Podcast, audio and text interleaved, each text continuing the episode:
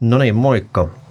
Tervetuloa taas kuuntelemaan suoraan puhetta markkinoista podia. Meitä on täällä taas perinteisesti sama jengi kuin aikaisemmin, eli Jussi Hyöty ja Tommi Kokkarinen ja minä Harri Kojonen. Ja tarkoitus on käydä läpi näitä markkinoiden virtauksia, ja, ja joista sitten kuulija ehkä voi saada ajatuksia omaan sijoittamisensa ja säästämisensä. Ja se on sillä, sen lisäksi myös meille kolmelle oivallinen tilaisuus jutella jutella näistä asioista, tuuletella ajatuksia markkinoista ja niiden näkymistä. Ja mehän ollaan kaikki kolme hands on kiinni tässä sijoittamisessa, eli me ei vaan puhuta hypoteettisista tai mietitä paperipositioiden kautta, vaan todellakin hoidetaan käytännön sijoitustoimintaa täällä OP-varainhoidossa. Tämä SPM suorapuhetta markkinoista ilmestyy säännöllisesti ja epäsäännöllisesti. Me tarvittiin tuossa vuoden alku, alussa, olisiko halunnut tammikuussa vai helmikuun alussa tehdä edellinen. Ja tämä on aika pitkä, pitkä podi, mutta tämä pituus on siitä hyvä, että me ehditään syventyä vähän syvemmälle tai aika paljonkin syvemmälle markkinoihin ja talouteen toisin kuin aika moni tänä päivänä oleva tämmöinen yleinen muutama minuutin pintaa raapaseva pläjäys, jotka tietysti sopii tiettyyn tarkoitukseen. Ja Tehdään tällä kertaa niin, että, että tota, me vaihdettiin täällä ihan istumapaikkaa tässä ahtaassa studiossa, jossa me ollaan ja, ja tota, aloitetaan tällä kertaa osakemarkkinoista ja ja tota, kaikki varmaan on tietysti huomannut sen, että osakemarkkinat on vuoden alusta noussut jonkin verran. Ää, kuitenkin seilannut aika tuommoisessa niin range-markkinassa, niin kuin voisi sanoa. Ehkä lukunottamatta Euroopan markkinaa, joka on eilisen jälkeen 11 prosenttia indeksitasolla ylös, joka on kyllä tietysti oikein hyvä tulos, tulos tähän mennessä. Ja muutkin osakemarkkinat kehittyviä lukunottamatta niin on, on noussut ihan kivasti. Sen, sen lisäksi myöskin korkomarkkinat, jos puhutaan vähän myöhemmin, on noussut, noussut oikein hyvin. Eli esimerkiksi eurooppalainen investment grade-markkina on edellisen jälkeen 2,6 prosenttia juoksevan koron kerran ylös, eli, eli sekin on noin neljän kuukauden jälkeen ihan, ihan tota mojova, juttu. Mä ajattelin aloittaa tuosta Euroopasta, koska niin kuin mä sanoin, se on melkein 11 prosenttia indeksitasolla ylös vuoden alusta, joka on tosi kova. kova ja, ja tota, aloitetaan vaikka Tommista, että keksi, keksipä mulle syytä, minkä takia Euroopan osakemarkkina on ollut noin vahva. No kyllähän siinä, siinä tota, ne odotukset oli aika negatiivisia, kun oltiin viime syksyssä puoli vuotta sitten taaksepäin muisteltuna, niin, niin tota, silloinhan pelättiin sitä energiakriisiä, pelättiin niin kuin vähintään sen verran kuin nykyään tämän, ja enemmänkin sitä sodan eskaloitumista ja, ja tota, oli aika lailla konsensus varsinkin varma, että taantuma Joo. tulee. Ja, ja tätä kautta Eurooppa oli kyllä, kyllä niin osakemarkkinana varsin halpa, että oltiin siellä 10 EV, EV 10 päällä, mikä on aika kyllä, kyllä isolle indeksille, isolle maanosaindeksille halpa taso. Ja niin siinä sitten kävi, kävi että, että tota, taantumaa ei tullutkaan ja eikä tullut energia, energiakriisiäkään sitten ihan siinä, siinä todellakaan laajuudessa, kun pelättiin.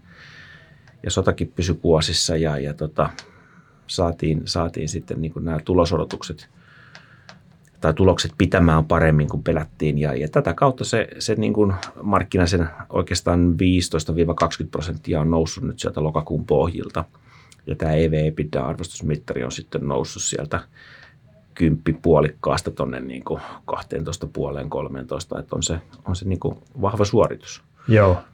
No mitäs Jussi, oliko sinulla tähän, tähän tota, pointseja? Joo, tota,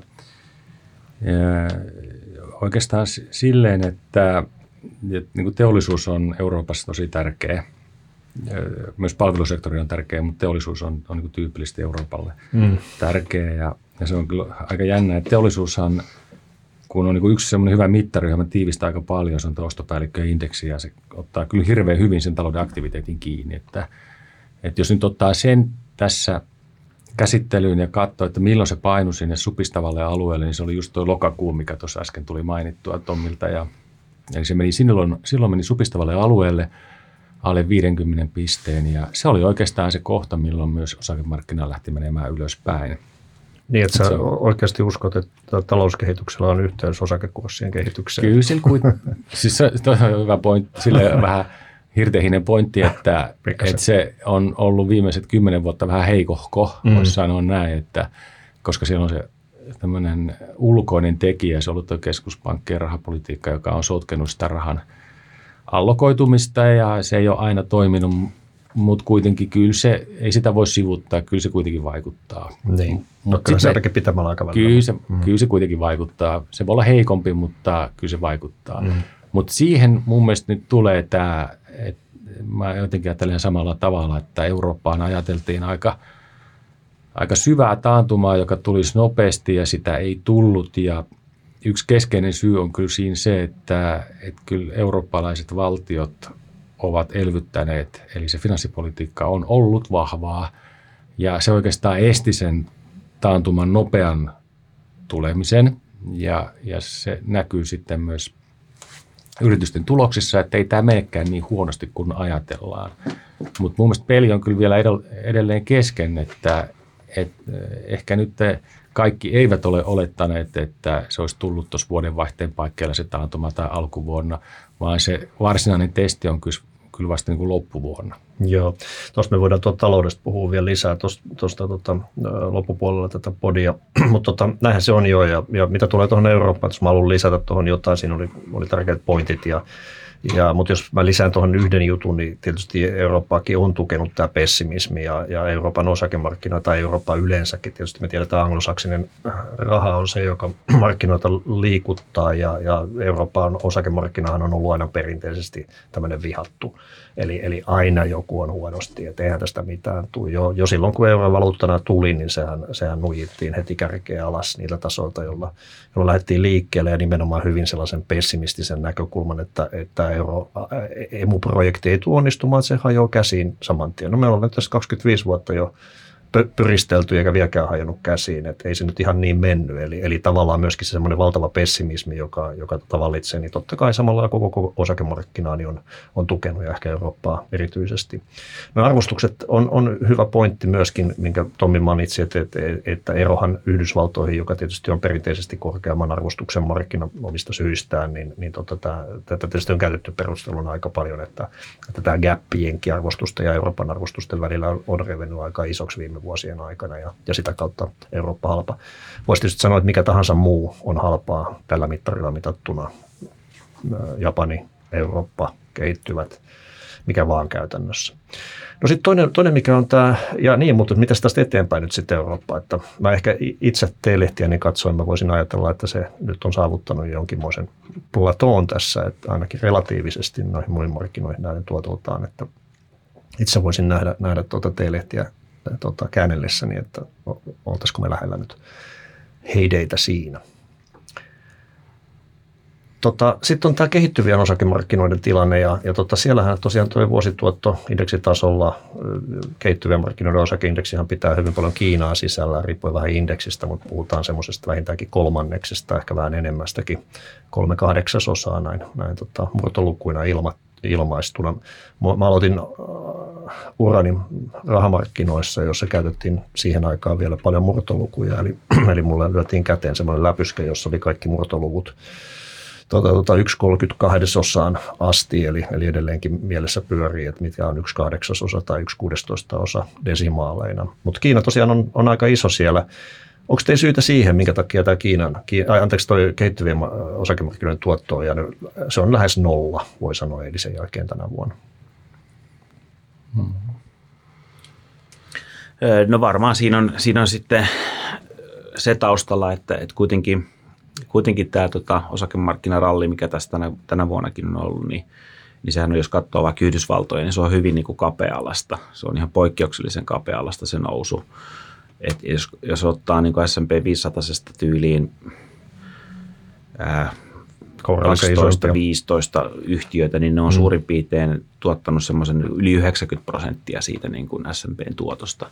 Eli, eli se loput, loput sitten niin kuin 485 yhtiötä, ne on käytännössä sitten polkenut siellä, siellä paikoillaan tai miinuksella, että, että niin kuin se, se on ihan poikkeuksellisen kapea, kapea se niin kuin markkinaleveys niin sanotusti.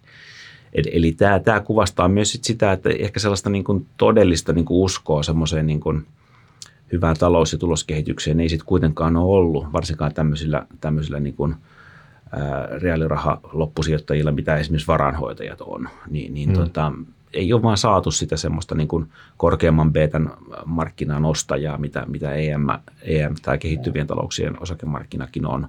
Se, se on mun mielestä niin kuin ihan, ihan niin kuin se päällimmäisin syy. Sitten myöskään raaka-aineet, niin kuin esimerkiksi öljy ja muu, niin ne on ollut aika pehmeitä, pehmeitä hintakehityksen puolesta tämän, tämän niin kuin alkuvuoden aikana, niin ei oikein sitäkään niin kuin semmoista Niin, mikä muille on tärkeä, ei niinkään Kiinalle, mutta muille kehittyville Niin, usein. kyllä, kyllä. Eksporttereita noissa. Juuri näin. Kanssa, joo. Eikä se Kiinan, Kiinankaan, sit siellä on ne omat ongelmansa, onge- ongelmansa sitten, mitä tulee niin kuin siihen, että kuinka, kuinka voimakkaasti se nyt sitten lopulta voi kasvaa ja miten sitä elvyt- elvytetään ja, ja miten ne rakenteelliset ongelmat sieltä sortaantuu. Et sekin, sekin myötätuuli ää, tuli jo oikeastaan tuossa loppuvuonna, mikä nosti sitten myös tätä Eurooppaa aika paljon.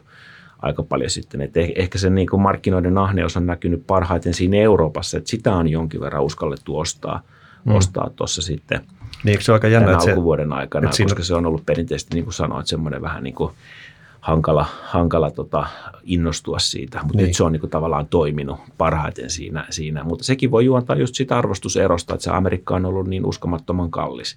Mutta, mutta joka tapauksessa on ollut big tech nousu, mikä nyt on ollut. joo, se on, se on Ja, ja se on, se on niin kuin sitä myöten selvä. Joo, hyviä yri- yrityksiähän ne on ja- hyvät tulokset on tullut nyt, että ei siinä mitään. Mutta eikö se aika jännä tavallaan, että tämä yksi, mikä me unohdettiin sanoa tuossa aikaisemmin, niin tämän Euroopan vahvuuden perusteluitahan on ollut se, että, että markkinat katsoo, että Euroopan osakemarkkina hyötyy Kiinan elpymisestä enemmän kuin, kuin monet muut, eli, eli hyvin näin suoraviivasta. Mutta sitten kuitenkin Kiinassa on vähän niin kuin himmailtu, että, että onko se nyt elpymässä vai eikö, ja sikäläinen osakemarkkina ei mene käytännössä yhtään mihinkään. Eli, eli tavallaan toi perustelu ehkä, ehkä Euroopan osakemarkkinan osalta nyt ei ole sitten niin kestävä. Jussi, mä tiedän, että sä rakastat Kiinaa ja näet sen hyvin, hyvin positiivisessa valossa, vai, vai miten pääsin nyt olikaan, että sä voit taloudessa ehkä upota siihen enemmän, mutta onko sulla yleisesti ottaen tuosta kehittyvistä maista tai, tai Kiinasta kommentteja, että miksi, miksi tämä on ollut näin onnetonta? No musta on, on kyllä samaa syytä, kun äsken juteltiin tuosta Euroopasta, että, että ää, oikeastaan sen jälkeen, kun Kiina liittyi VTO siinä 2000-luvun alkupuolella, niin nämä suhdanteet on ollut sen tyyppisiä, että, että se, on, se suhdanne on lähtenyt liikkeelle Kiinasta. Että Kiina on investoinut ja sitten muu kehittyvä markkina Eurooppa on tullut perässä ja siitä on lähtenyt noususuhdanne. Ja nyt kun tässä on kuitenkin vähän tämmöistä noususuhdannetta odoteltu, ja niin kuin me äsken todettiin, niin eipä se nyt sieltä ole niin kauhean vahvasti tullut.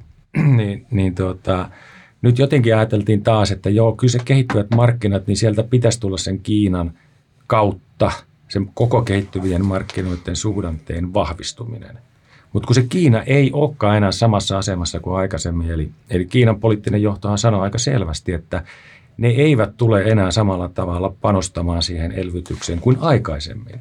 Ja Kiina on talous, jonka suhdanne riippuu elvytyksestä. Ja nyt kun sitä ei olekaan tullut, niin siinä niin kuin vähän oli semmoista innostusta, että joo, että nyt on pandemian jälkeen tulisi sitä kysyntää, mutta kun se on kuitenkin epävarmaa, niin mä näen silleen, että, että ei se kehittyvä markkinakaan jaksa, jos se hiljalleen sulaa se odotus siitä, että se kasvu vahvistuisi. Et kyllä mä niin kuin pidän koko ajan tärkeimpänä tekijänä sitä, että miten nähdään sen talouden kehityksen jatkossa. Mm. Ja nyt siihen on tullut niitä epävarmuuksia mm. ja musta se on kyllä sinällä vähän erikoista, että kyllä se Kiinan poliittinen johto on hyvin selvästi sanonut, että ei meillä ole mitään semmoista mahdollisuutta elvyttää kuin aikaisemmin. Ja markkina usko sen alussa mm. ja nyt se epäilee. Mutta toisaalta niin kyllähän ne on luvannut, että 5 prosenttia kasvua, joka nyt on ihan eri planeetalta kuin missään muualla täällä. Että se on maailman toiseksi suurin talous tai kenties kohta puoleen suurin. Että et, et tavallaan että 5 prosenttia kasvu siellä, niin onhan se kuitenkin se on, se on niin kuin isoa kasvua verrattuna Ää. vaikka Jenkkeihin tai Eurooppaan tai Japaniin. Joo, mutta sun,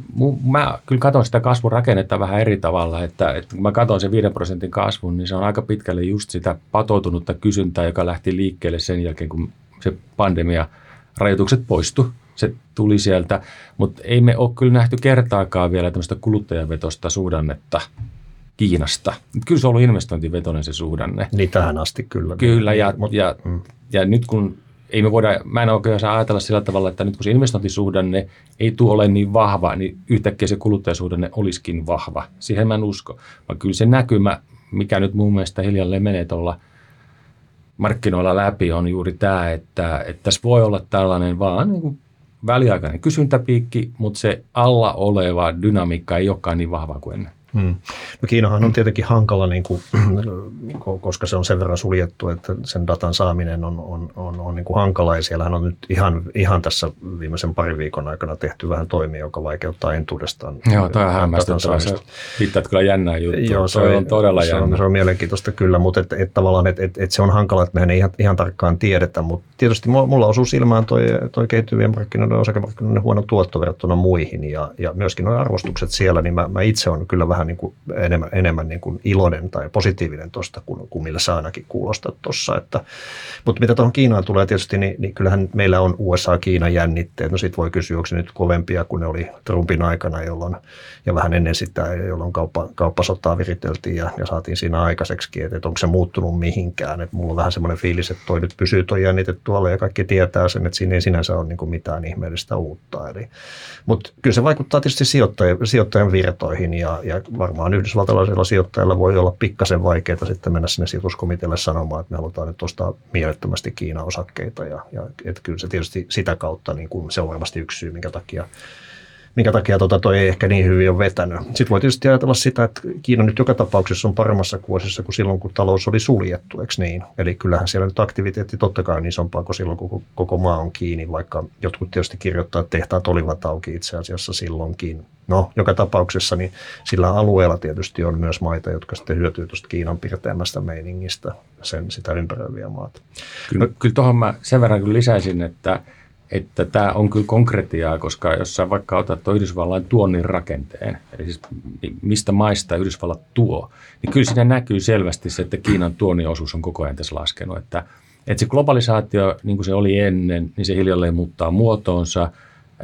Ja sitten me nähdään myös se, että sitä tuotantoa on siirtynyt Kiinasta, nyt vaikka sanotaan Vietnamiin tai Intiaan tai Malesiaan, niin tämän muun Aasian tuonti taas Yhdysvaltoihin mm. kasvanut. No eikö se tarkoita ihan samaa globalisaatiota edelleenkin? Eli se nyt on ihan sama, tuleeko tuotteet Kiinasta vai Malesiasta, että globalisaatiotahan sekin on.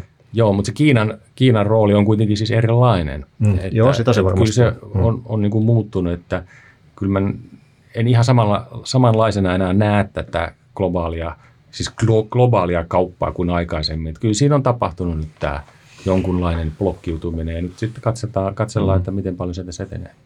Tuosta puhutaan hirveästi friendshoringista ja reshoringista, kun tarkoitetaan tuotannon, tuotannon tuota siirtämistä esimerkiksi takaisin kotimaahan näin edespäin. Mutta mun, mun henkilökohtainen mielipide, mielipide kyllä on se, että globalisaatio on vähän niin kuin virtaava vesi, että se on kyllä todella vaikea pysäyttää. Ja siihen liittyy se, että tuotteet on halvempia, kuluttajille rahaa maksaa enempää tuotteista, eli ne ostaa sitä, mikä on halpaa ja riittävän hyvälaatuista. Eli, eli kyllä mä sanoin, että mun mielestä toi on, on hirveän vaikeaa. Siitä puhutaan toki paljon, mutta mä itse ajattelen, että siinä on perusteluita, miksi siitä puhutaan, mutta se mittakaava, niin mä en pahoin pelkää, vaan sanotaan, että uskon, että se ei tule kuitenkaan ole mitenkään massiivinen. Mm. Mutta kyllä siinä, siinä, siinä mä oon pikkasen ehkä eri mieltä tuossa, niin kun miettii sitä turvallisuusaspektia ja sitten näitä, näitä tota, taloudelle kriittisiä niin kuin, tuotantoketjuja ja, ja ylipäätään niin kuin raaka-aineita, vettä, cyberia, mitä, mitä tahansa niin kuin korkeassa teknologiassa, semikonduktoreissa niin kuin tavallaan liikkuu, niin,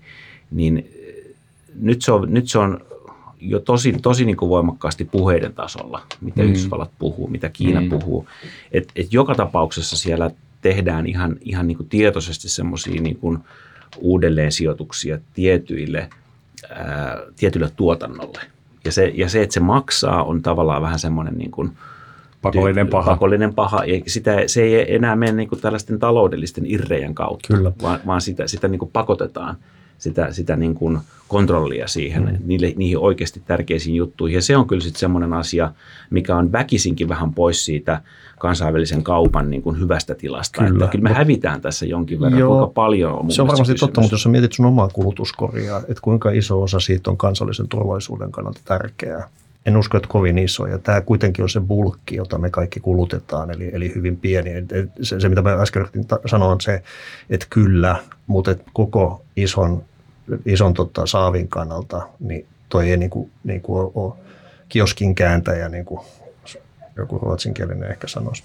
Mä tuohon kyllä tuohon Tommiin vähän niin otan kanssa silleen kantaa, että tuossa oli haastattelu tai kysely yhdysvaltalaisilta yrityksiltä ja se oli suurin piirtein niin kuin yli 50 prosenttia vasta sille, että uusia investointeja Kiinaa ei tehdä.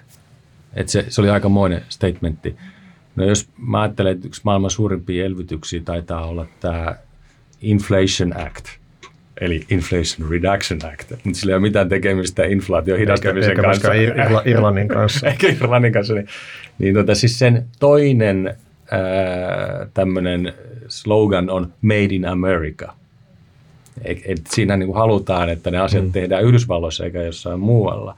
Mm. Et kyllä se on aika moinen ja mä näen, että kyllä geopolitiikka on tärkeä sekä Washingtonissa että Pekingistä tällä hetkellä ja se talous tulee kyllä siinä nyt tällä hetkellä sit niin kuin sen jälkeen. Ensiksi tulee nämä geopoliittiset näkökulmat ja talous tulee sen jälkeen. Ja eihän nämä nopeasti kato muutu, nämä muuttuu mm. hitaasti, siis hissukseen. Niin kuin kerroin tuossa, tota, että kun katsoo sen tuolin rakenteen, niin kyllä se siellä näkyy. Mutta mikä mun mielestä niin parasta on se, tai siis, se, sekin, että ennen kuin tota, von der Leyen ja, ja Macron meni Pekingiin, niin von der Leyen hän sanoi silleen, että, että joo, että tämä niin riskin pienentäminen Kiinasta, niin se pitää nyt alkaa. Ja, ja siis se on de-risking, on se englanninkielinen termi, de-risking. Ei, hän ei käyttänyt samaa sanaa kuin Yhdysvalloissa Biden käyttää, että decoupling, mm. eli siis erottaa. Mutta siis mm. asiahan on ihan sama. Mm. Mutta sitten tietenkin ihan, onhan meillä Euroopassa tämä Ranska, Mm. Ja se on kyllä hyvä, kun Ranska lähti sille samalle myöttekierrokselle, niin siellä oli kaikki nämä yritysjohtajat matkassa ja von der Leyen varmaan vähän ihmetteli, että mitä tämä nyt tämä meidän yhteinen viesti. Joo, kyllähän siis, joo, noita virtauksia on, mutta sitten meidän pitää miettiä sijoitusmarkkinoiden kannalta, että mitä merkitystä tuolla on, onko sillä mitään merkitystä, ja mä niin kuin sanoin, kokonaisuuden kannalta ei, ja, ja nämä, tämä geopolitiikka on myös sellainen asia, niin kuin, että kyllä, se on, siellä on jännittäviä juttuja, mutta sen niin kuin muuttaminen sijoituspäätöksiksi tai siihen vaikutuksiin etenkin yhtään lyhyemmällä aikavälillä, jos puhutaan alle kymmenen vuoden periodeista, niin, niin on kyllä hankalaa. Mä vielä sanon tuosta tuosta Ari, mulla on pakko tuohon sanoa, että kun, sä, kun tälle ajattelet, että tämä on hirveän iso asia, koska nythän me tiedetään jo, että, että niin kuin tietyt Aasian maat tulee niin kuin kompensoimaan sitä, mitä kyllä, Kiina tekee. Eli silloin se maantieteellinen hajauttaminen meilläkin, niin kuin me on puhuttu, niin se mm. meilläkin muuttuu, että me ei enää katsotakaan, että tuo Kiina on nyt se valtava kasvumoottori, vaan maista kasvua siirtyy sinne niihin maihin, jotka ottaa sitä roolia siinä tuotannossa. Tämä on kyllä, kyllä maantieteellisen, maantieteellisen hajauttamisen kannalta ottaakin ihan oikeaan sijoituspäätökseen. Eli Kyllä. niin kuin tuossa aikaisemmin sanoin, ne ympäröivät Aasian maat voi hyvinkin olla hyviä. No. Että ne on. Valitettavasti ne ei ole mitenkään erityisen halpoja tälläkään hetkellä. Että, että se, että se mm. on tavallaan vähän niin kuin kyllä jo hinnoissa. Mm. Tuosta vielä tuosta kehittyvän markkinoiden tuotosta, niin tietysti yksi syy on se, että euro on ollut aika vahva valuutta. Eli mehän tietysti mitataan tuottoja euron näkökulmasta. Me sijoitetaan euroja ja, ja se kiinnostaa meitä, että mitkä ne tuotot on euroissa, ei niinkään kotivaluutassa. Ja tuo suurin piirtein 5 prosenttia heikentynyt tuo juoni vuoden alusta euroa vastaan, joka tietysti syö sitten niitä kiinalaisten osakkeiden tuottoja euroissa mitattuna. Ja tänä aamunahan sieltä tuli inflaatiofiguurit, jotka oli odotettua vaan matalempia ja hyvin matalia, eli, eli siellä niin kuin inflaatiota ei kyllä näy ja, ja se heijastuu korkotasoon, joka siellä on, on todellakin matala verrattuna nyt muihin maihin, joissa korot on noussut aika lailla. Osittain tuottoja myöskin on syönyt Yhdysvalloista tuo euron vahvistuminen.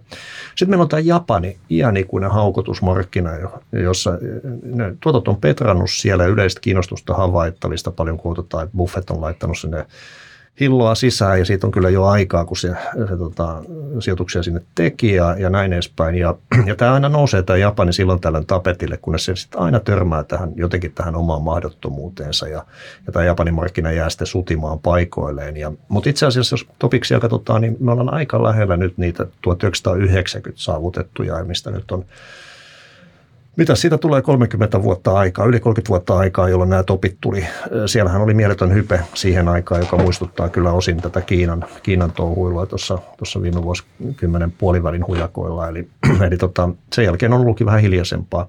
Jenihän on heikentynyt tosi paljon talaa nähden erityisesti ja myös euroa vastaan ja sen takia, että siellä ei ohjauskorkoihin ole koskettu ollenkaan, vaikka muualla on nostettu rajusti ja useinhan tämä valuuttakurssien liike Siinä on paljon tekijöitä, mutta korkoero on semmoinen iso, iso driveri yleensä. Eli, eli niissä maissa, etenkin länsimaissa, niin jos korot nousee, niin ne yleensä sitten ne valuutat tuppaa vahvistumaan. Ja, ja Jeni nyt tässä tapauksessa ei ole, tai Bank of Japan ei ole nostanut korkoja, eli istuu edelleen käsillään, vaikka uusi pääjohtaja sinne nyt keväällä saatiinkin. Ja varmaan tulee kiristää rahapolitiikkaa jollain lailla, mutta varmaan tämä jää nyt taas jälleen kerran tämmöiseen mikkihiri suuruusluokkaan, jos nyt yleensä ehtivät ennen kuin täällä trendit kääntyy jo muissa tai länsimaissa.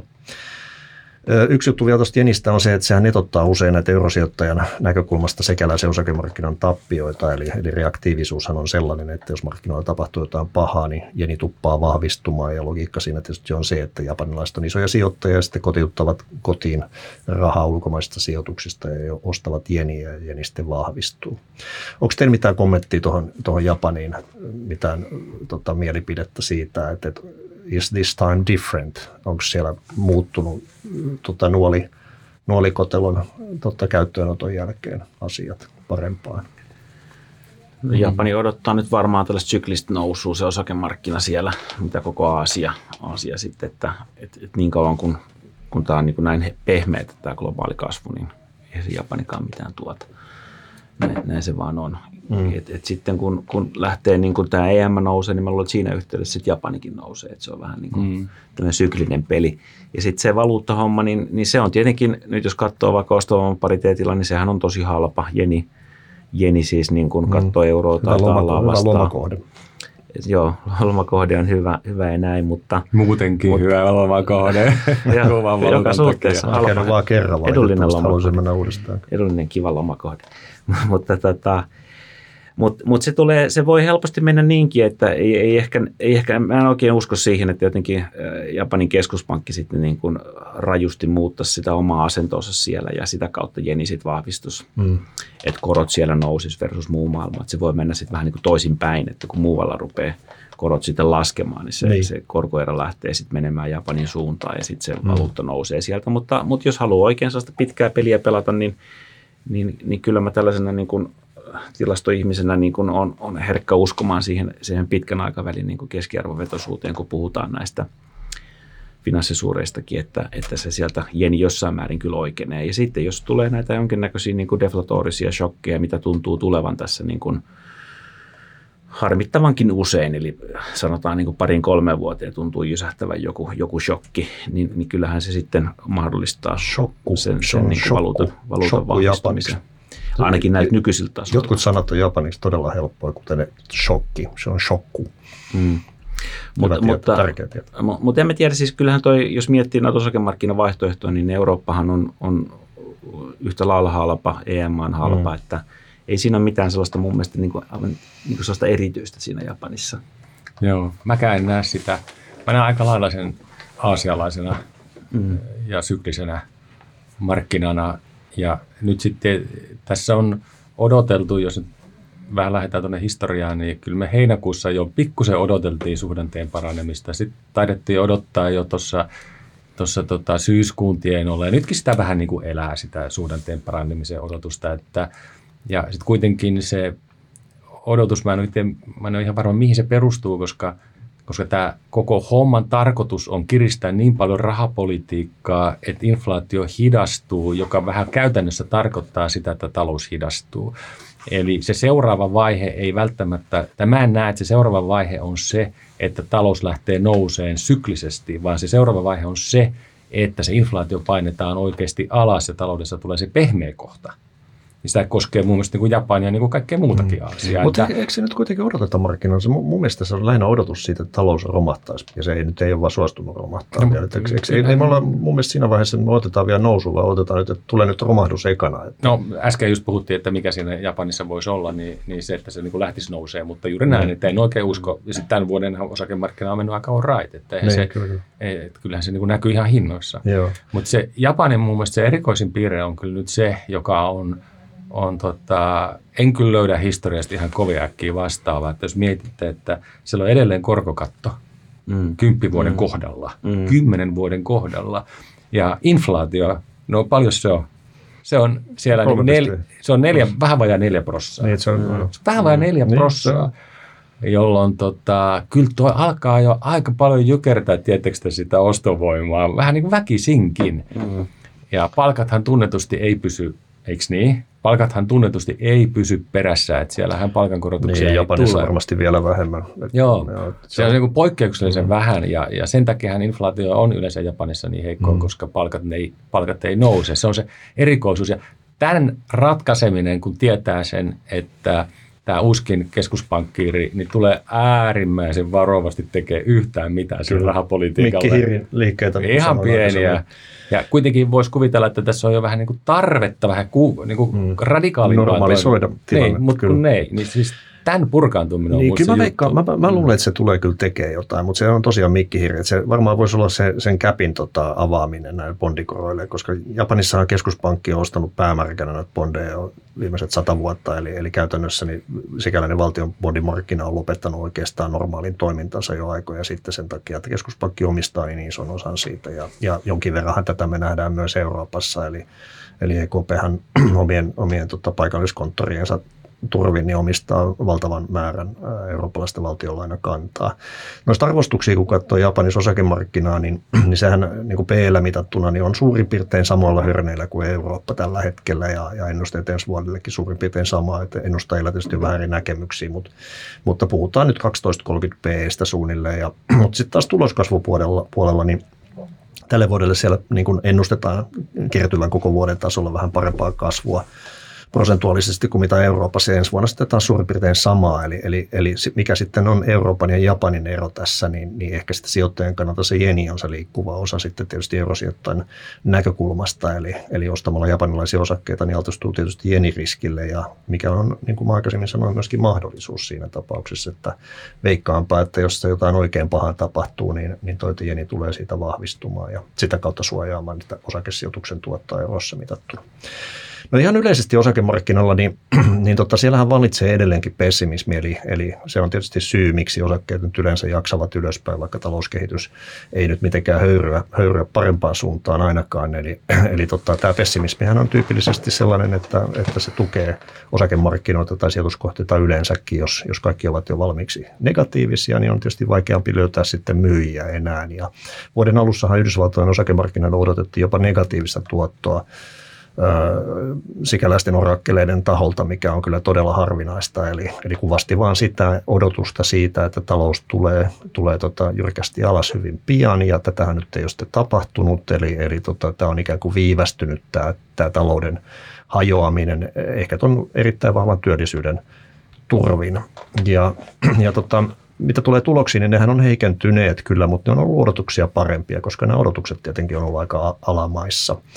Ja niin kuin Tommi tuossa sanoi aikaisemmin, niin nämä, nämä isot yritykset, ison markkina-arvon omaavat yritykset, Apple, Google, Microsoft, näin edespäin, on, on, on jyränneet ja, ja tämä nousu on Yhdysvalloissa perustunut pitkälti hyvin pieneen joukkoon osakkeita, jotka on mennyt ylös. Eli, eli sikäläinen niin sanottu pienyhtiö indeksi Russell 2000, joka sikäläiset pienyhtiöt tietysti meidän näkökulmasta ei nyt niin hirveän pieniä ole, niin sen kokonaistuottohan on nolla, eli sama kuin tuo kehittyvien maiden, eli ei ole mennyt yhtään mihinkään eurossa mitattuna jopa miinuksella.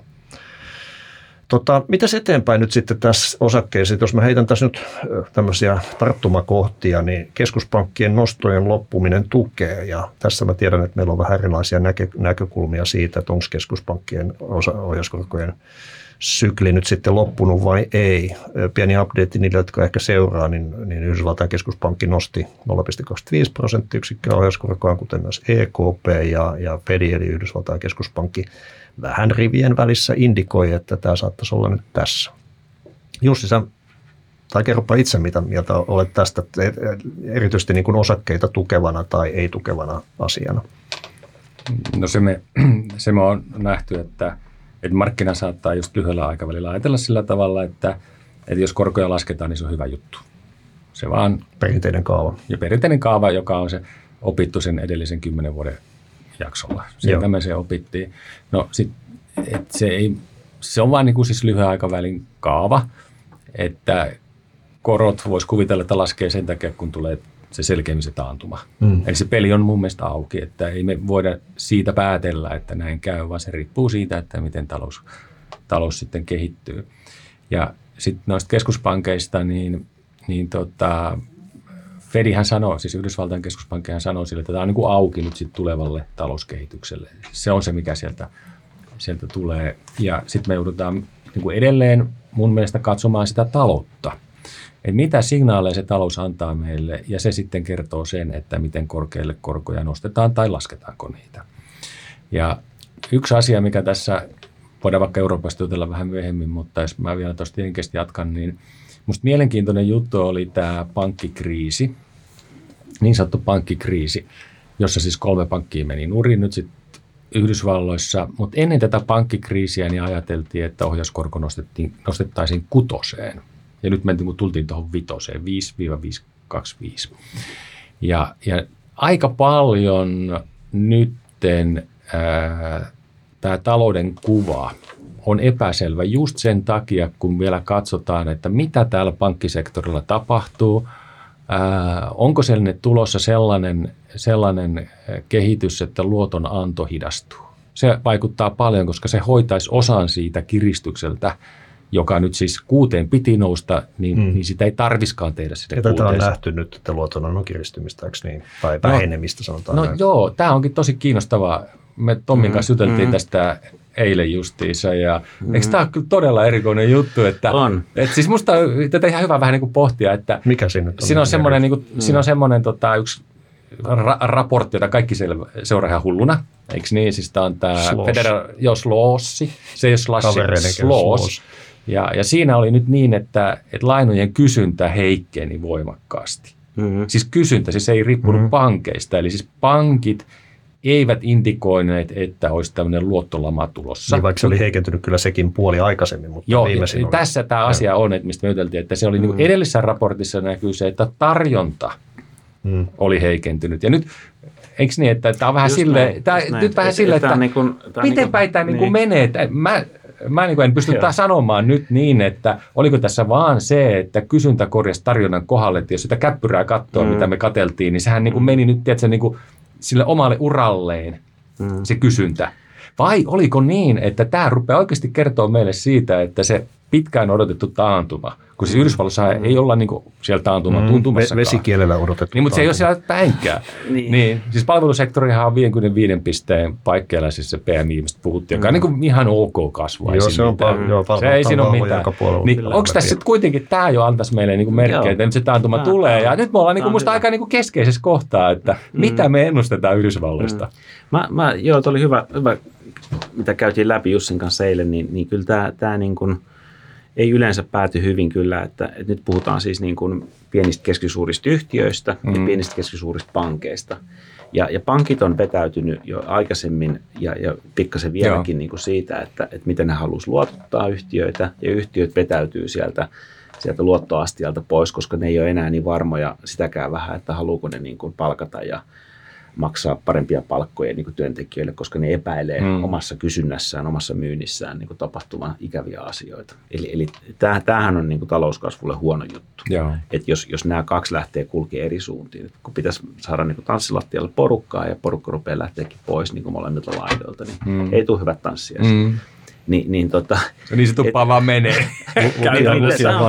ja, ja sitten kun mietitään sitä, että, että tota, tottahan on selvää, että se vaikuttaa siihen, että, että mitä, mitä yritysten investointipäätökselle tapahtuu, mitä tapahtuu palkkaukselle, se johtaa sitten niin kuin palkkauksista irtisanomisiin ja tätä kautta se, se kierre sitten niin kuin heikompaa talouskasvua ja tuloskehityksiä on edessä. Eli, eli ei niin kuin hyvä. Ja millä se saadaan sitten ratkeamaan, niin, niin se on todennäköisesti se ihan perinteinen vanha kaava, että Fedin täytyy leikata – korkoja paljon. Hmm. Ja tällä lailla saadaan sitten se niin kuin paha kierre ja taantuma niin kuin stoppaantumaan sieltä. Hmm.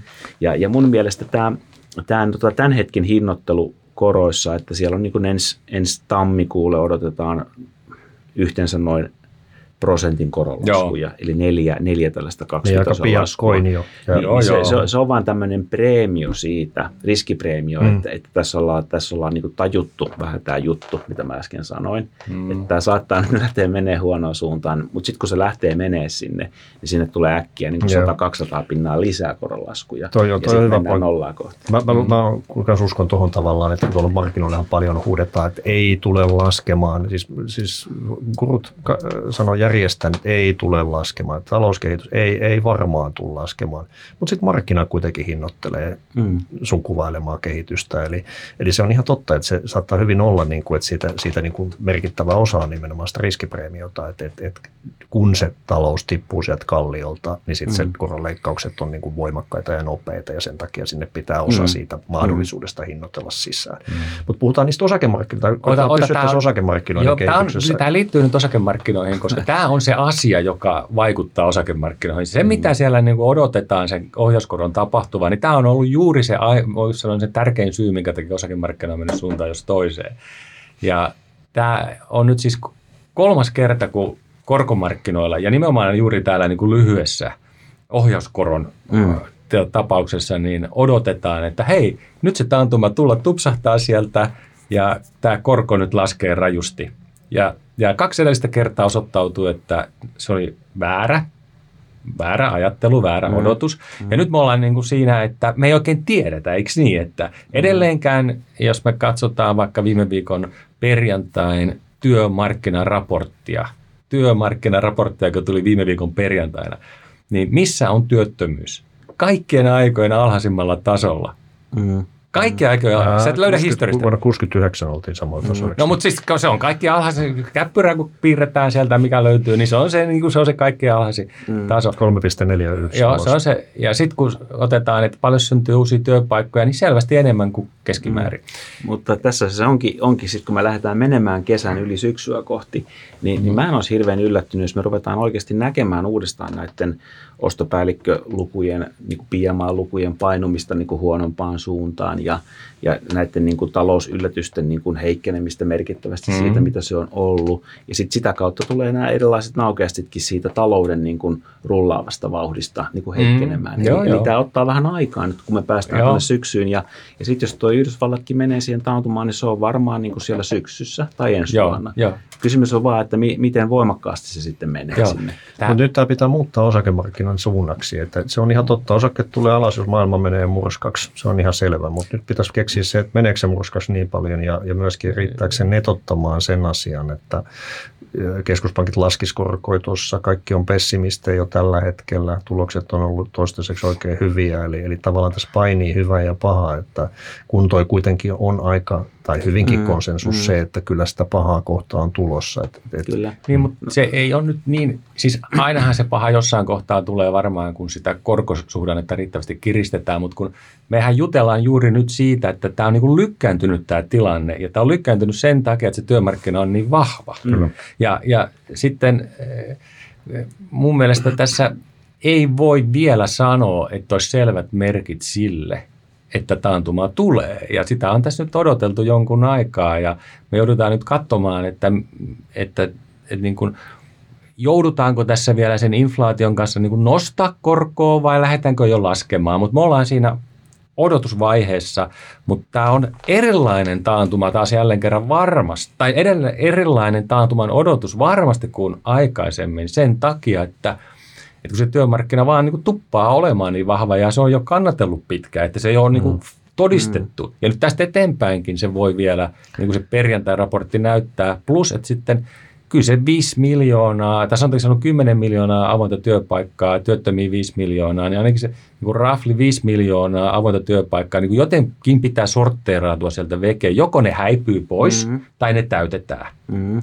Ja se työmarkkina on se te- tärkein asia, joka nyt vaikuttaa siihen talouteen, koska mm-hmm. palvelusektori on sitten työllistäjä. Mutta sehän on yleensä niin, kuin, niin, kuin niin sanottu lagging indicator, eli tulee myöhässä tämä työllisyys, eli sehän yleensä heikkenee sit siinä vaiheessa, kun talous on jo alkanut heikkenemään. Että tässä tietysti voi olla semmoista, ja varsinkin näiltä tasoilta, jotka on supervahva. Että, että kyllä siinä on, ja, ja onhan tässä tietysti näitä, että, että kuluttajaostovoima on heikentynyt, on ollut inflaatiot, jenkeissä on liksat noussut jonkin verran, täällä Euroopassa ei lähellekään sitä, mitä, mitä tota inflaatio on syönyt sitä ostovoimaa.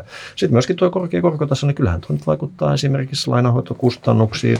Se on alkanut iskeä kiinteistöjen arvoihin, jotka on aivan valtavia määriä, määriä niin kuin absoluuttisena summina, eli siis niin kuin, niin kuin rahamääränä tai arvon, arvo mitattuna euroissa nämä, nämä tippumiset. Eli, eli kyllä siinä tämmöisiä juttuja. Ehkä yritysten investointihalukkuus tietysti mm. on pienempi, jos korkotaso on 5 prosenttia kuin se on 1 prosenttia. Että, että kyllä sitten tämmöisiä juttuja. Toi vielä tuosta paikallispankkeista Jenkeissä, niin kaikki nyt on varmasti lukenut, että ongelmia on ja kolme isoa pankkia tai no isokkoa pankkia on otettu haltuun, että niiden tase taitaa olla isompi kuin mitä silloin finanssikriisissä yhteensä huomattavasti isompi liutapankkeja joutui, joutui vaikeuksiin ja, ja oikeastaan, mutta tämä ei oikeastaan jenkin osakemarkkinoissa tosiaan näkynyt, että se paikallispankkiosasto tietenkin, jos nyt ETFllä mitataan local banks siellä 35 prosenttia alas tänä vuonna, eli Eli siellä se kyllä näkyy, mutta muuten ei. Että, että mun mielestä aika hämmästyttävän hyvin tuo markkina on pystynyt sen tavallaan niin kuin ravistelemaan, että, että mitään systeemiriskiä ei ole ja talousvaikutuksetkin on, no ei kai niitäkään nyt tuollaisesta tule, että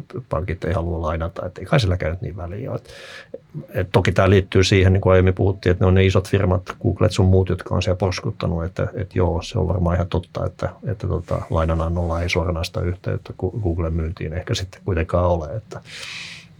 No, näin just, mutta tuossa pitää muistaa myös sitten näitä, niin kun, mitä liittyy tuohon sentimenttiin ja positioitumiseen myös, niin, niin, niin ei tässä voi välttyä siltäkään ajatukselta, kun katsoo, mitä on tapahtunut viimeisen puolen vuoden aikana, että nämä tietyt tällaiset systemaattiset niin kuin toimijat, eli, eli puhutaan näistä tällaisista niin kuin volatiliteetin targetoijista – CTAsta, tällaisista niin kuin risk parity fundeista ja muista, niin niiden positioituminenhan on kasvanut ihan merkittävästi sieltä tosi matalalta tasolta. Mm, ja nopeampi liikkeisiin. Ja, ja sitten oikeastaan neutraalille tasolle. Ja tämän seurauksena meillä on esimerkiksi VIXI, siis tämä osake, osake volatiliteettimittari on tullut sieltä, missä se viime vuonna hyvin pitkälti pyöri 2530 25 mm. tasoilla. Nyt me ollaan tiputtu jopa 17 alle. Mm. Taisi olla niin kuin viimeisin vilkaisu, mitä, mitä itse tein. Niin, niin tässä, on, tässä on nyt vähän semmoiset niin kuin, tällaiset niin kuin robotit käynyt niin kuin työntämässä sen, sen niin kuin tavallaan riskin korkeammalle. Ja, ja sitten jos tämä yhtään lähtee, tämä volatiliteetti taas sitten toiseen suuntaan sieltä –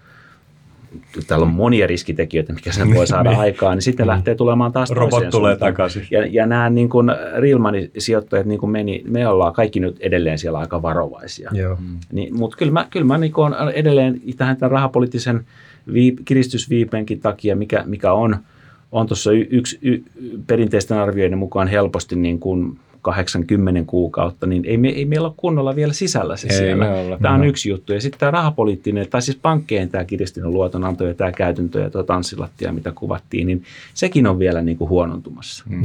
Ja, ja huonolla tasolla itsessään. Et, et tässä on, tässä niin kuin, monesti tässä pitää olla pikkasen kärsivällinen, että ne tietyt asiat niin kuin toteutuu sieltä. Mm. Se on mä nähty tässä Joo. matkan varrella.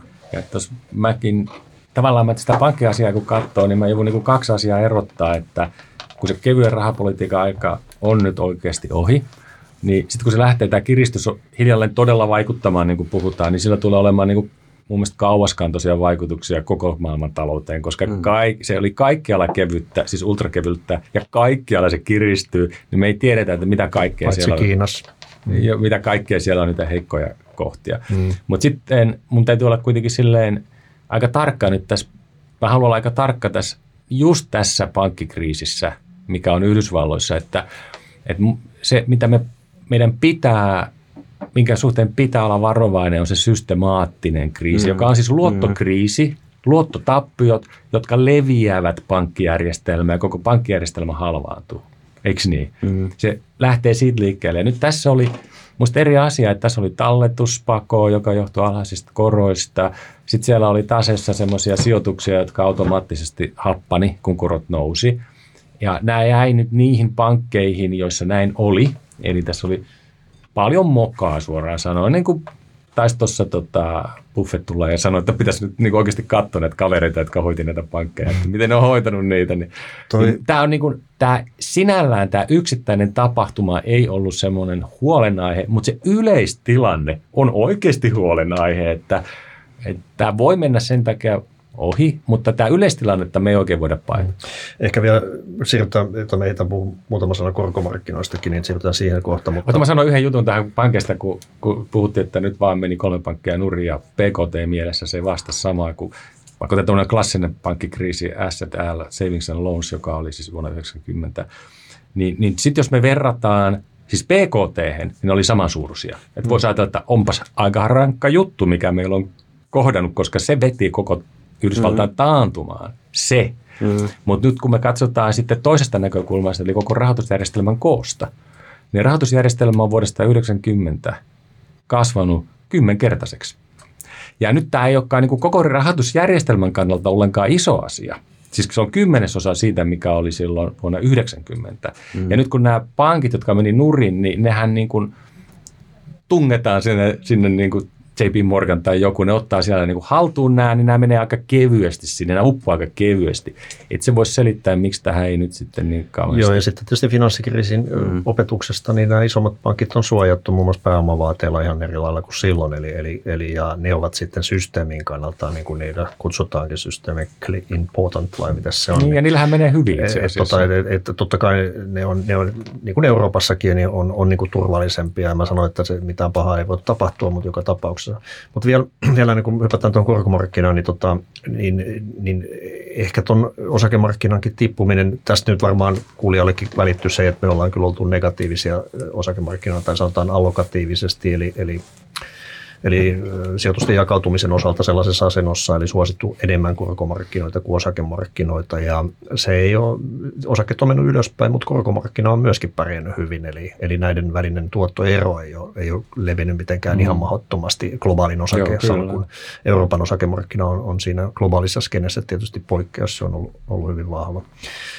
Eli, eli ehkä se vaatii sitten se osakemarkkinoiden niiaaminen sitten sitä, että, että tuon Tommin mainitseman jengin lisäksi tulee porukkaa, jotka sitten siirtyvät neutraalin osakepainoon ja, ja sitten keksivät siihen selityksiä, että minkä takia näin pitää mennä tai, tai, tai tota ylipainoon. Eli, eli tavallaan täyttävät itsensä, itsensä jotta, jotta voivat sitten, sitten tota huonovointisena niitä, niitä poistaa. Mutta katsotaan miten käy, mutta tuo talouskehitys ja kaikki nämä seikat on sellaisia, että me ollaan ainakin nähty se semmoiset näkökulmasta, että se ei, ei ole niin kuin tälle suhteellisuudelle korkojen ja osakkeiden välillä, niin ei ole suotuisa osakkeille niin paljon kuin mitä koroille.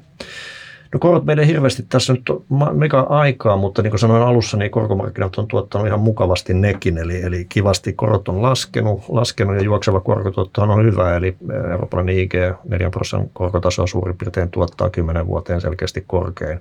Eli ollaan Euroopassa, erityisesti Euroopassa siirrytty sellaiselle korkotasolle, jota ei ole täällä nähty, nähty pitkiin, pitkiin, pitkiin aikoihin. Eli mehän totuttiin nollakorkoon tai hyvin mataliin korkoihin niin kuin todella pitkään ja, ja tota, voi sanoa, että markkina ei tehnyt mitään.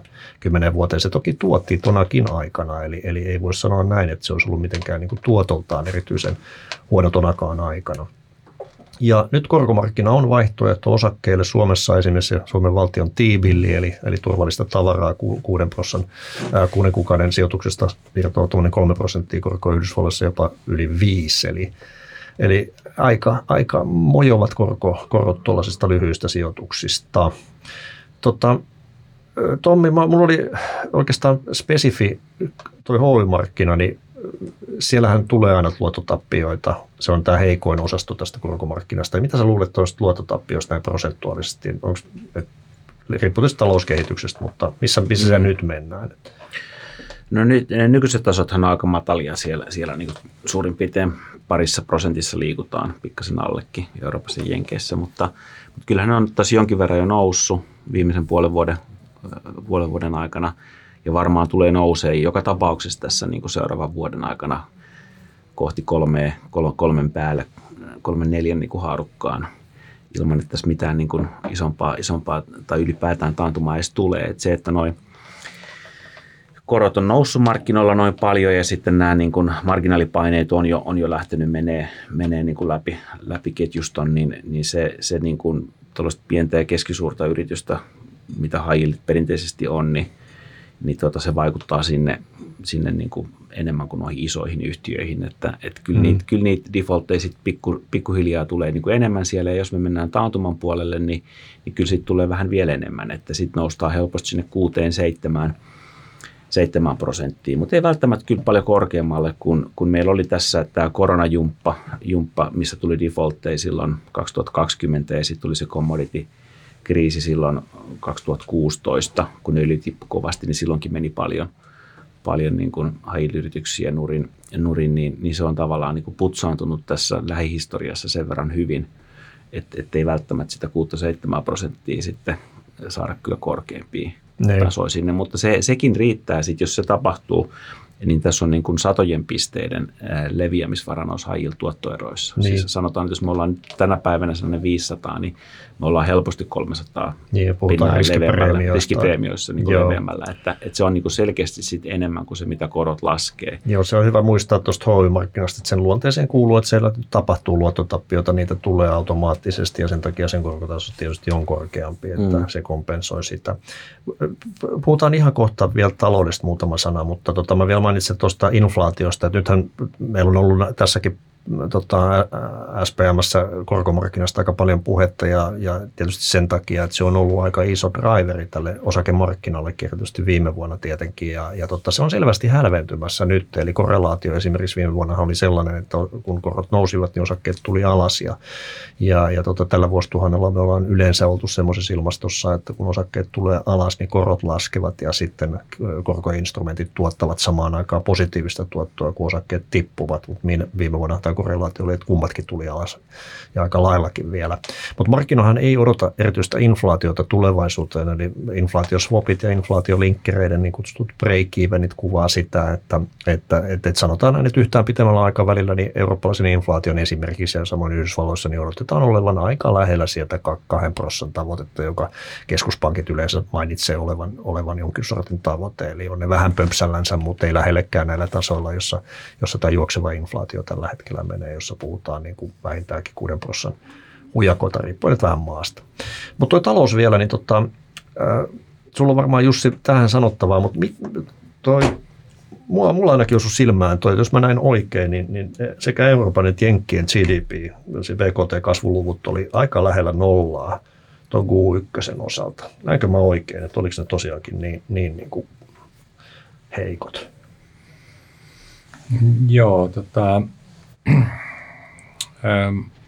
tuosta PKT-kasvusta, siis se, se niin kuin yleinen kasvu, niin, niin tota, mä, se mikä mua mietityttää on se, että, että se PKT-kasvu, joka ennustetaan ja myös keskuspankit ennustaa, niin se on, niin kuin, se on tärkeä tekijä, joka vaikuttaa siihen, että miten sitten ajatellaan, että korot käyttäytyy ja tuleeko taantuma vai eikö tule taantuma. Ja, ja tälle vuodelle niin sekä Yhdysvalloissa että Euroopassa niin kummallakin puolella niin kuin ajatellaan sillä tavalla, että ei välttämättä tulisi PKT, siis vuositasolla, laskua kasvussa. Niin. Että se, se pysyisi niin kuin plussalla aika, aika hyvin, eli tämmöinen, tämmöinen niin kuin mietotaantuma, siellähän voi olla sitten neljänneksiä, jotka painuu minkalle, mm. mutta siis kokonaisuutena niin me mentäisiin tämmöisestä niin kuin 40 vuoden korkeimmasta inflaatiosta niin kuin sillä tavalla yli, että, että se taantuma ei olisi vuositasolla. Ja siis se on silloin mieto ja lyhyt. Mm-hmm. Siis se on juuri tämä mieto ja lyhyt. Ja, ja tota, mielestäni nämä on edelleen vähän, mitä tässä me ollaan koko ajan puhuttu, että, että tämä rahapolitiikan kiristäminen, niin sehän meni vasta kiristävälle tasolle silloin viime syksynä. Mm. Mm. Se meni vasta syksyllä ja nyt mun mielestä me tult, ollaan tultu siihen vaiheeseen, kun viime vuonna puhuttiin, että varmaan tänä vuonna jossain vaiheessa keväällä rupeaa ne niin sanotut vaikeat ajat, että oikeasti mietitään, että mitä korolle pitää tehdä, mitä taloudessa tapahtuu, kuinka paljon se koronnosto vaikuttaa sinne talouteen. Et jälleen vähän samaa kyllä toisten kuin tässä kollegatkin toistaa, että tämä on vasta niin kuin peli on avattu, että nyt se vaikea jakso tulee ja sitten ruvetaan katsoa loppuvuonna, että, että kestääkö tämä ja miten paljon tämä vahva työmarkkina pystyy kannattelemaan, vai onko se vaan, että se siirtää sitä taantumaa ja joudutaan vielä nostamaankin vaikka korkoja, että, että tota, mutta jos sä mietit tuota inflaatiota, että, että yleensähän inflaatio liittyy siihen, että tulee voimakasta talouskasvua ja talous ylikuumenee ja siitä seuraa sitten inflaatiopaineita, mutta eihän nyt voi oikeastaan sanoa samalla lailla, että, että meillä on tämmöistä kasvua, että ei tämä nyt ole missä. Tai oikeastaan mitä mä yritän sanoa on se, että tuollaisella kasvuluvulla, jota me nyt ollaan tässä nähty ja toikin mitä sä, mitä sä tuossa indikoit, niin, niin eikö se nyt merkkaa sitä, että pakkohan sen inflaation tulla alas. Eli sulla on, se talous on jo niin, kuin niin sanotusti normalisoitunut ehkä siitä hypestä, jota se koski tuon korona-avaamisen jälkeen. Eli, eli eikö se nyt ole aika selvää, että tuo inflaatio ropisee tuolta niin kuin vauhdikkaasti alas ja sitä kautta keskuspankitkin menee takaisin satamaan ja, ja sitten pikkuhiljaa alkaa lähteä, lähteä tota, korkean leikkauspolulle. Eli tavallaan tästä, tämä oli aika, aika epätraditionaalinen inflaation tai sanotaan eh, niin kuin meidän elinaikanamme epätraditionaali, meidän aikuisien mm. aikana. Että kyllähän tässä nyt oli paljon semmoista, että kysyntä yhtäkkiä pärähtää mm. taivaasi ja tarjontaa ei ole ja näin edespäin. Että, ja sen takia se nyt yleensä pystyy mm. tuonne kympin mm. niin kuin pömpsähtämään. Mm.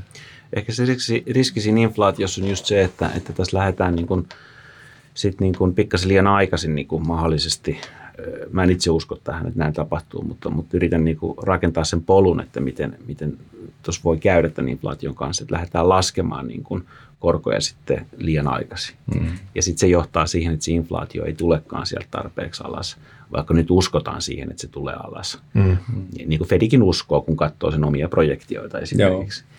Ja niitä niin, on pakko muuten Tommi niin, tehdä ne projektit, niin että se menee kakkosen, niin, muuten ne on ihan turhia sä, kavereita. Sä alle, allekirjoitat omat potkus. Niin Joo, niin allekirjoitatkin. Mut, mutta tota, et näin, ja sitten kun havaitaankin, että ei, että tämä jääkin nyt tämä koreinflaatio tänne jonnekin niin neloseen, niin, niin sitten tuleekin kiire taas ruveta nostamaan, ja, ja sitten sit se lyö kyllä tuon niin korkopuolen, ja varsinkin pitkän pään niin kuin ihan eri lailla. Joo, niin tekee. Eri lailla niin kuin murskaksi, ja, ja sitten me ollaan vaikeuksissa taas joka puolella. Ja, ja, ja niin kuin näin edespäin tietenkin samanaikaisesti, jos nyt tämä taantuma toteutuu ja mitä voimakkaampana se toteutuu, niin se varmemmin ainakin hetkellisesti inflaatio tulee alas sieltä. Mm.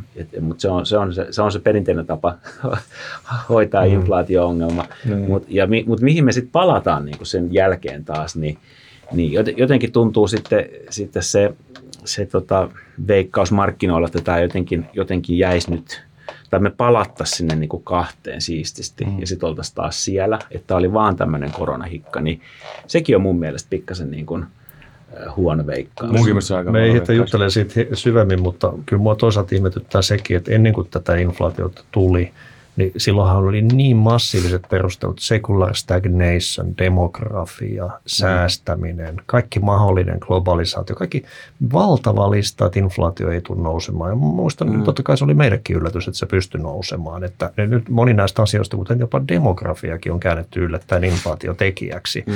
Demografia on hyvin hidas liikkumaan ja näin edespäin. Eli, eli kyllä se mikä tietysti panee mut miettimään, että markkinassa myös on vähän tollasta ajatusta, että siellä on aika paljon jengiä, jotka uskoo siihen, että, että me ollaan pysyvästi niin kuin korkeamman inflaation, mm. tai sanotaan korkean inflaation ilmastossa, ja mulle se 2 prosenttia ei ole korkea inflaatio, vaan se on normaali inflaatio. Mm. Että, mm. et, et mä ymmärrän, jos joku sanoo, että olemme, tulemme olemaan korkean inflaation ilmastossa, niin mä ymmärrän, että puhuja tarkoittaa tyyliin Euroopan mittakaavassa esimerkiksi nelosta ja Jenkeissä nelosta sitä luokkaa, että se olisi mm. sitten korkean yli kakkosta tietenkin. Että Mutta onko se korkea, kun se on, se, kato, koko jos, vuosituhat pyörittiin ennen, ennen, ennen tota koronaa? Joo, mutta siis kun, se on ihan normaali. Ei, siis, jos se niin kakkonen on tavoite, niin heti kun sä meet jo... 2,1 kymmen, on jo korkea. Ja heti kun sä meet jo kymmenyksi, jos katsot historiaa, miten on reagoitu, kun sä oot mennyt niin kuin siitä kakkosesta 2,5 välille, niin kyllä siinä on, niin kuin, on niin kuin merkittäviä rahapolitiikan niin, koska ne haluaa pitää sen, mutta, mutta, mutta onko se korkea inflaatio? Kyllä, se, kyllä, kyllä, se, se, niin kuin,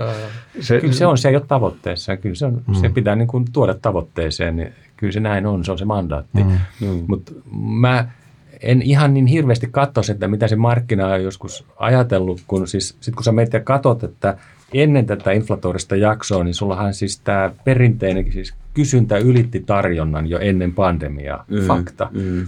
Demografia oli jo menossa siihen suuntaan, että sä näit, että, että työ, työntekijöitä ei ole riittävästi. Mm. Eli silloin kun, jos muistatte silloin, tota, oliko se nyt 19, kun tuli tämä kuuluisa Powellin takinkääntö, mm, muistatteko mm, te? Mm, niin silloinhan työttömyys oli jo niin kuin aivan superkuuma ja sitten mm. Powell vaan sanoi, että hei nyt ei me nostetakaan enää korkoja, vaan äkkiä laskee.